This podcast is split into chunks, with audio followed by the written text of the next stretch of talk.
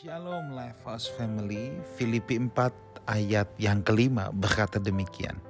Hendaklah kebaikan hatimu diketahui semua orang. Tuhan sudah dekat.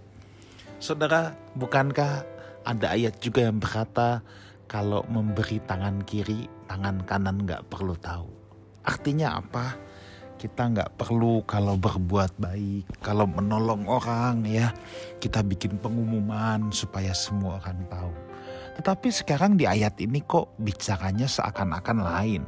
Hendaklah kebaikan hatimu diketahui semua orang. Nah, jadi ini mana yang benar saudara? Menariknya begini, kata diketahui di sini berasal dari kata gnosteto Kata genosteto itu akar katanya ginosko. Nah, ginosko itu understandingnya itu dari experience saudara. Bukan hanya karena belajar teori, tetapi ada sebuah pengenalan yang intim. Mengenal dengan intim, mengenal dengan sebuah pengalaman. Jadi kalau di sini dikatakan hendaklah kebaikan hatimu diketahui semua orang, itu bukan saudara membuat pengumuman sambil berkata saya baik loh. Atau kita pasang nemtek gede-gede di dada kita. Saya orang baik supaya semua orang tahu. Ini juga bukan berarti kalau kita menolong orang langsung kita panggil media suruh meliput. Supaya semua orang tahu bahwa kita baik hati. Bukan itu. Tetapi saya lebih suka kalau ini kita artikan sebagai begini. Hendaklah kebaikan hatimu dirasakan semua orang.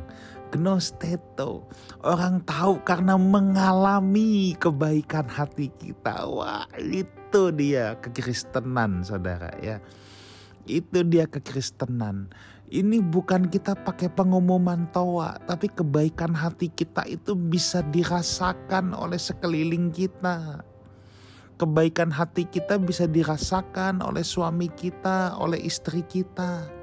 Jangan sampai pasangan hidup, anak-anak kita, orang-orang yang hidup paling dekat dengan kita, paling tahu kita luar dalam, malah bilang, "Ha, baik."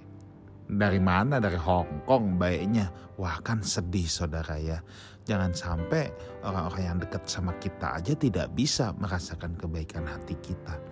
Itu sebabnya saudara ayat ini luar biasa. Hendaklah kebaikan hatimu diketahui semua orang bukan untuk pamer tetapi untuk menjadi saluran berkat ya. Gimana orang bertemu kita seperti bertemu dengan pribadi Kristus. Itulah sebabnya saya selalu belajar berdoa Tuhan aku mau jadi saluran berkat. Aku mungkin bukan siapa-siapa. Tetapi aku yakin aku bisa jadi saluran berkat. Aku bisa jadi perpanjangan tangan Tuhan siapa pun saudara, saudara tidak perlu tunggu menjadi kaya raya ya, jadi konglomerat untuk saudara jadi saluran berkat.